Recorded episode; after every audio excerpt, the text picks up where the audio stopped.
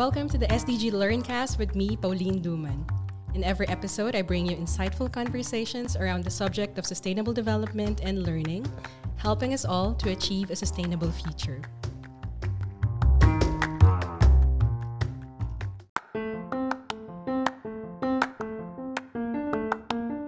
Today, with us as our guest is Jeffrey Sachs, the president of Sustainable Development Solutions Network, and also the host of the Book Club with Jeffrey Sachs, monthly interviews with renowned authors about their groundbreaking work in history, social justice, sustainable development, and more. Jeffrey Sachs is a world renowned economist and Columbia University professor and author of books on economics. Welcome to the SDG Learncast, Professor Sachs. Great to be with you. Thank you very much. And you have been working with the United Nations for decades, and you have been working with a lot of secretary generals of the UN. And perhaps if you can just provide our listeners with a brief background on why the UN chose goal setting as a policy tool for its development work. Perhaps um, as a basic question, do goals work? And do we have concrete evidence that this is actually the best policy or the best available policy tool for a development agenda? I've been involved in two big sets of goals. The first was the Millennium Development Goals, where I was a special advisor to Kofi Annan and Ban Ki moon, and now the Sustainable Development Goals, where I've been a special advisor on the SDGs, also now an SDG advocate. Uh, that means I get to talk a lot about why these goals are important. I believe in goals. Goals are not perfect. Uh, you don't achieve your goals all the time, but goals uh, give us a direction to aim. Maybe for those uh, who like the analogy, it, it's a little bit like the Ten Commandments. Is it useful to have the Ten Commandments? Well, people don't obey uh, uh the Ten Commandments necessarily, killing people or, or, stealing or other things, but it's good to have some orientation about what we should be doing for uh, good behavior in society. And when it comes to the UN, we need that shared perspective of our governments around the world. There are 193 governments in the United Nations. They have very different points of view. Some are very small countries with a few thousand people. Some are giants like India and China with uh, more than a billion people, about 1.4 billion people. Of course, from all parts of the world, different economies, different uh, uh, levels of well being, from abject poverty to great uh, wealth and affluence. But the world has to work together. Uh, and our point of all of these goals, the Millennium Development Goals and now the Sustainable Development Goals, is if we're going to have peace on the planet, if we're going to have decency on the planet, if people's rights are going to be honored, because remember, people have the right to health, people have the right to education. That's not just me saying it, that's the Universal Declaration of Human Rights, which is the moral charter of the UN. We need goals to say, let's get this done and not only get it done, but get it done at a certain date. So in the case of the MDGs, the date was 2015. In the case of the SDGs, the date is 2030. And then immediately, does it work? And the answer is better than anything else I know, uh, in that these goals help to spur more action, faster action, better direction. But not every country goes along and the rich don't do what they need to do to help the poor, even though they give big words, they don't actually deliver adequately. So I can tell you the SDGs will not be achieved in each country on time in every place in the world. Sad to say, even though they could be, it's not going to happen because you get a range of experience. But will the SDGs spur a lot of progress in cutting and ending poverty, in cutting and ending hunger, in helping more people to be online, in helping more people to uh, have uh, decent jobs, in helping more kids to go to school. That I'm confident of. But even that is hard work because in a noisy, complicated world where our governments don't follow through on all their high minded promises, we have to really keep after it to say, these are our goals, this is what it takes to achieve them, this is what you need to put into the pot in order so that we can fund all of this, and then to uh, help make sure that spending is done properly, honestly, transparently, and effectively.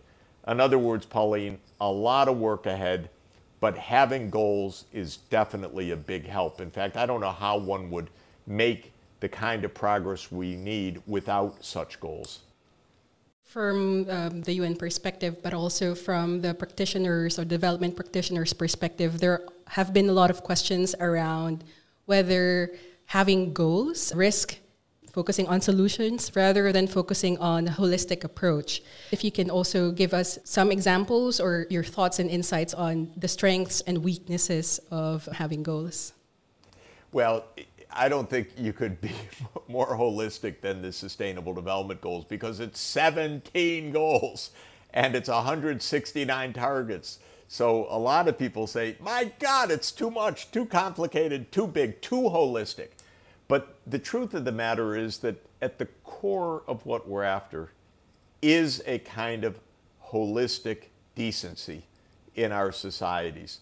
So if you were just told, get rich, then the answer would be, well, chop down every tree, uh, dig up uh, every bit of uh, uh gold you could find, et cetera, et cetera. Uh, you would take, you would cut corners you'd say if money is the bottom line, okay, getting rich is one thing, being nice, helping to ensure that everybody uh, is able to benefit, protecting the environment, those would a back seat. But the real purpose of sustainable development is to say, no, we need a holistic project. We need economic progress, but not at the expense of injustice together with social justice, and not at the expense of the environment, but together with environmental sustainability. So I've been preaching sustainable development for decades, and I view it as precisely that kind of holistic vision that says economics, yes, but together with social justice, together with environmental sustainability. And that's pretty holistic. It makes it hard to do because you want to develop, but you are told you can develop, but don't use coal. That's polluting. Or you can develop infrastructure, more transport, but don't put the road through the rainforest. That would uh, destroy a lot of the biodiversity. Or you can expand agriculture, but maybe that palm oil plantation is going to take away the habitat uh, of uh, the orangutan, for example. So sustainable development is harder than development.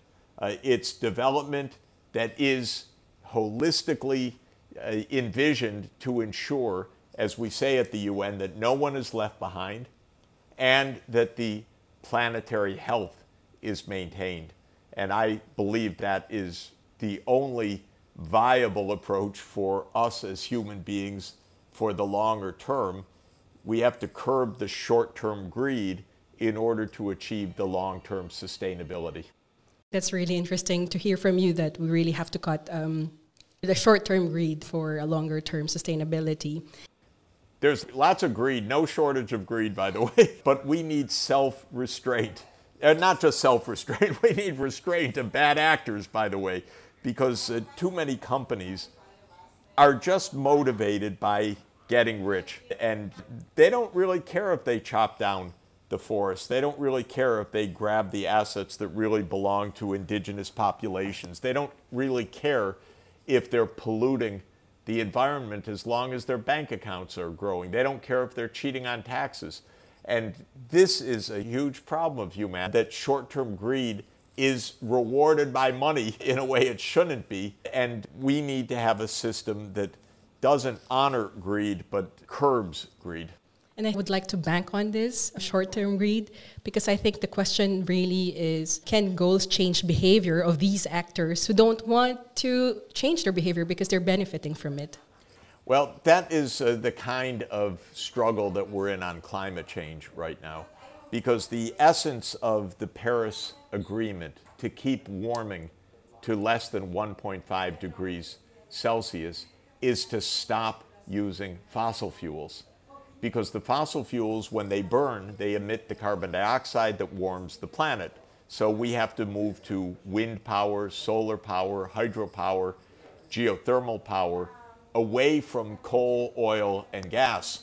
And uh, yet the owners of that, say ExxonMobil or Shell Oil or Chevron and other big oil and gas companies, are absolutely greedy, by the way. And they have to actually be whacked on the hand uh, to say, stop!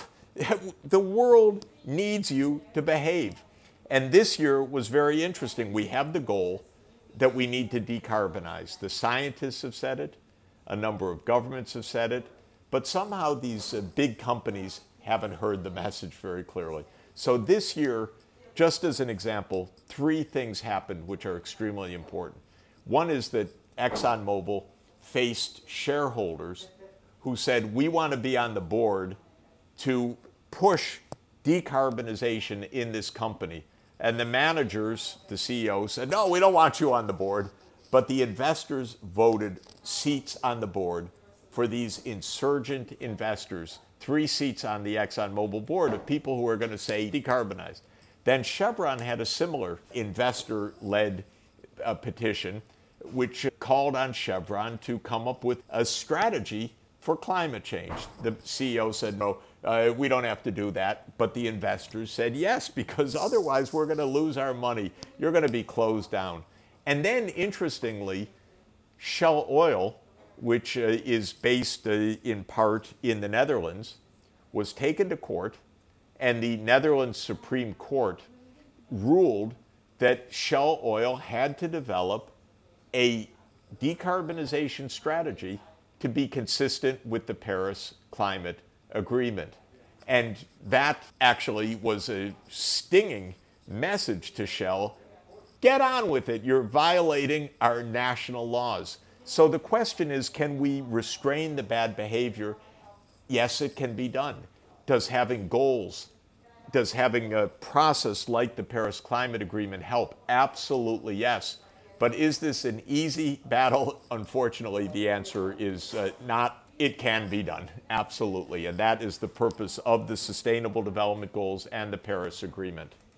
I would like to go into one of the things that your organization is also working on because for goals to remain credible, it is important to ensure that there is adequate and trusted monitoring and review. And this is part of the work that you're doing. My question is because you have been involved in the SDGs and the MDGs, did the SDGs improve the monitoring and, and review of the goals? And how does your work with the SDSN support the monitoring and review of the goals? Thanks for asking because uh, we just issued a report and we issue a report every year called the Sustainable Development Report. So people can go online, Sustainable Development Report 2021, and look up your country's performance. Because if you set goals, then you want to measure your progress or lack of progress towards those goals. And when you have 17 goals and each of those 17 goals has targets, that's a lot of measurement that is needed. And so we put together a project several years ago to measure every country's progress towards the Sustainable Development Goals. And we're doing a pretty good job of measurement because we're up to 165 of the 193 UN member countries. The ones that we don't have simply don't have enough data. Sometimes very small island economies, for example, that don't produce and publish relevant data in a timely way. But for the 165 countries, we're able to analyze how each country is doing on each of the 17 Sustainable Development Goals. The answer, by the way, in 2021 was not a happy answer, which is that while the world was making progress in 2016, 17, 18, 19, not surprisingly, with COVID, 2020 was a real step backward. Uh, it was the first time for the world as a whole that we had a reversal of progress to the Sustainable Development Goals. We also find a huge gap of performance, not surprised, where some countries, they tend to be the countries of Northern Europe, the Nordic countries actually, countries like Finland, Sweden, Denmark, Iceland, Denmark, Norway, Sweden, and Finland, five Nordic countries. They're near the top of the list every year. Finland came out number one. Interestingly, it also came out number one as the happiest country in the World Happiness Report. So there's something good about sustainable development uh, that we should understand. But then the countries at the bottom of the list tend to be the poorest countries that are not receiving the help that they need. So there's a lot of poverty, a lot of hunger, children not in school, people without access to health care, people without access to electricity, people not connected uh, through internet or even uh, mobile phone connectivity. So the measurements show this gap, and then we use it to help promote much more help for the poor countries. So we want to shine a spotlight not that the poor countries are doing badly and therefore you're not doing your homework. That's not the point. Uh, the point is that the poor countries need more help because to achieve sustainable development requires financial investments. When you're poor, you're not creditworthy. When you're poor, you don't have the resources yourself. And so that's why financing is so important for success of the SDGs.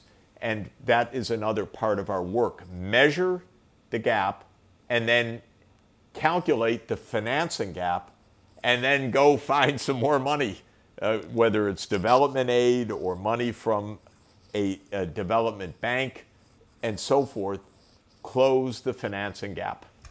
It's really important also that you mentioned with your work with the monitoring and rev- review, you put a spotlight on the poorer countries. And I think this is also because you would like to help mobilize the resources and the finances. And do you think the SDGs perform better now when it comes to mobilizing resources for sustainable development as opposed to the MDGs? This has been a very hard few years of resource mobilization. It made it very difficult internationally to move forward with so much national selfishness. There was not real financial help coming in any adequate way during the several years of the SDGs. Then came COVID. My God, the worst shock in modern history, economically and, of course, in public health terms. The worst in public health, at least for 100 years, perhaps worse than the Spanish flu of 1918, a century ago. Uh, a, a terrible pandemic, and that was a huge setback Interestingly, the rich countries voted themselves a lot of money, trillions of dollars, but not for the poor countries. The poor countries got bits and pieces here and there, but nothing like what they really need. So, all of it, this is to say, Pauline, that the battle is joined now, from my point of view, and uh, from the point of view of global sustainable development. The vaccines need now to reach everyone in the world. That's the first step of true sustainable development is comprehensively ending this pandemic. But the next step has to be a big mobilization of financial resources for developing countries. And I'm going around the world just about every day by Zoom and occasionally actual travel to say around the world, we need to come out of this with a lot more focus financially on the developing countries because the developing countries need to change their energy systems. They need to protect themselves against floods, droughts, heat waves, not caused by them, but caused by the rich energy using, fossil fuel producing countries. They need to get children back in school. They need to face the divide in digital access. All of this requires money, no excuses. You have to pay in some of the capital to the development banks so that these banks can finance the large scale infrastructure needed to achieve the SDGs. That is, I think, the battle that we're in right Uh, a lot of our visitors of the UN SDG Learn and listeners of the SDG Learncast are from the youth. What should the young people do differently in the next development agenda? And what message can you give them um, to look forward to a sustainable future? Well, first, young people have changed history already by putting the climate change agenda urgency squarely on the agenda. The Strikes for the Future on Fridays was a, game changer in Europe. Europe adopted a European Green Deal. Other places in the world said, oh, Europe adopted a European Green Deal. Maybe we won't even be able to export to Europe unless we adopt a Green Deal. So it's spreading around the world, and young people should take great pride in that. But the base, basic points for young people, in my view, are first learn about these issues so that you really master what should be done. This is your future. This is your planet. You're going to be seeing the consequences of this. So learn the facts, learn the solutions tell the old people like me, get out of the way or solve these problems together with us, and get ready to really implement these solutions, starting in local government, starting in national government. Don't wait. This is, uh, your voice is extremely important right now. And not only for advocacy, but for the real problem solving, for the real implementation of solutions. There's no time to lose. And remember, young people understand the digital world much better than older people, so they understand how digital tools can be used. They understand how to mobilize in a, a digital age. They understand that digital can be used to solve problems like telemedicine or distance learning or the kinds of things that we're doing right now to help broaden the global discussion or for e-payment systems and other solutions that can help people who otherwise are not near a bank or wouldn't be part of the formal financial system. So young people have lots of knowledge, lots of skills, very high stakes, an ability to organize, an ability to be heard. Go for it. And that's my last question. Can you also invite the young listeners to your book club? and to your podcast because I really think that they will be able to get a lot of those information, learn from you and from the authors that you are actually inviting and interviewing in your podcast. I'm having a great time with the book club, so come and join, and you'll have a great time too. Uh, when the pandemic started, I started taking uh, long walks for the daily exercise because I wasn't going to the office. And on those walks, I was listening to audiobooks and have listened to dozens and dozens of audiobooks on my COVID 19 era walks. And the books that are coming out, the ones that I'm listening to, are phenomenal books about history, social justice, the way forward for building a fairer world. And I decided, uh, whoa, that's a great book. I want to talk to the author because I didn't know a lot of the authors. So I called up the authors. I said, could we do an interview together? And that's how the book club started. So I've had fantastic historians. Uh, Martin Sherwin, who is the great historian of the nuclear arms race, and he wrote a phenomenal book about the Cuban Missile Crisis, and it was so interesting to speak with him. And I had a session uh, with Richard Rothstein about the kind of apartheid policies of the United States, especially in housing segregation against African Americans that went on for a century plus in the United States even after slavery had ended. And he wrote a fantastic book called The Color of Law, and we discussed it together. Wonderful person. I had a session with my colleague Rashid Khalidi, who's the great historian of the Israel Palestine conflict, and he's written a tremendous book about the Hundred Years' War uh, on Palestine, and I learned a tremendous amount. And with Patricia Sullivan, who's written a, a book about Robert Kennedy uh, and the fight for racial justice and economic justice in the United States. And we have so many fantastic historians and speakers and scientists coming up in the next months. I love it. It's my way to meet these people, to talk to them, to learn from them, but I think when you join, you'll really enjoy the conversation. So, absolutely, book club uh, with Jeffrey Sachs. It's part of the SDG Academy, which is our learning mission of the UN Sustainable Development Solutions Network. And at SDG Academy, you'll find not only the book club sign up and membership, but also many online courses on climate change, on sustainable land use, on sustainable cities, on an SDG overview. In other words, a great uh, learning environment that I think can really help empower your leadership to all of the young people listening in. Thank you so much uh, for your time, Professor Jeffrey Sachs. Great to be with you. Really appreciate it.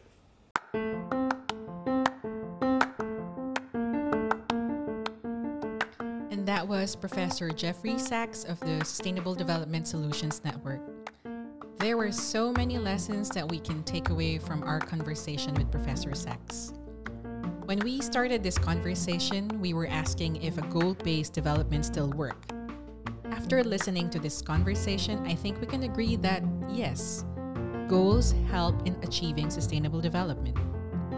We learned that goals give us direction to aim to get things done and to get things done at a certain date. Goals help to spur more action, faster action, and better direction. We also ask if goals also help change bad behaviors of different individuals, companies, and organizations who do not want to change the way they operate, even if it's damaging the planet and affecting billions of lives because they're benefiting from it.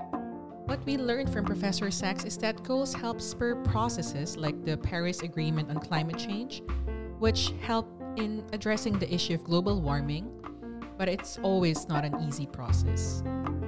Lastly, goals help us measure our progress or the lack of it and shows us which countries tend to be at the bottom of the list, which are often the poorer countries. With this information, Goals also help us channel resources to those who are often left behind. You can find more of the SDG Learncast on the UN SDG Learn website. For now, I'm Pauline Duman. Thanks for listening.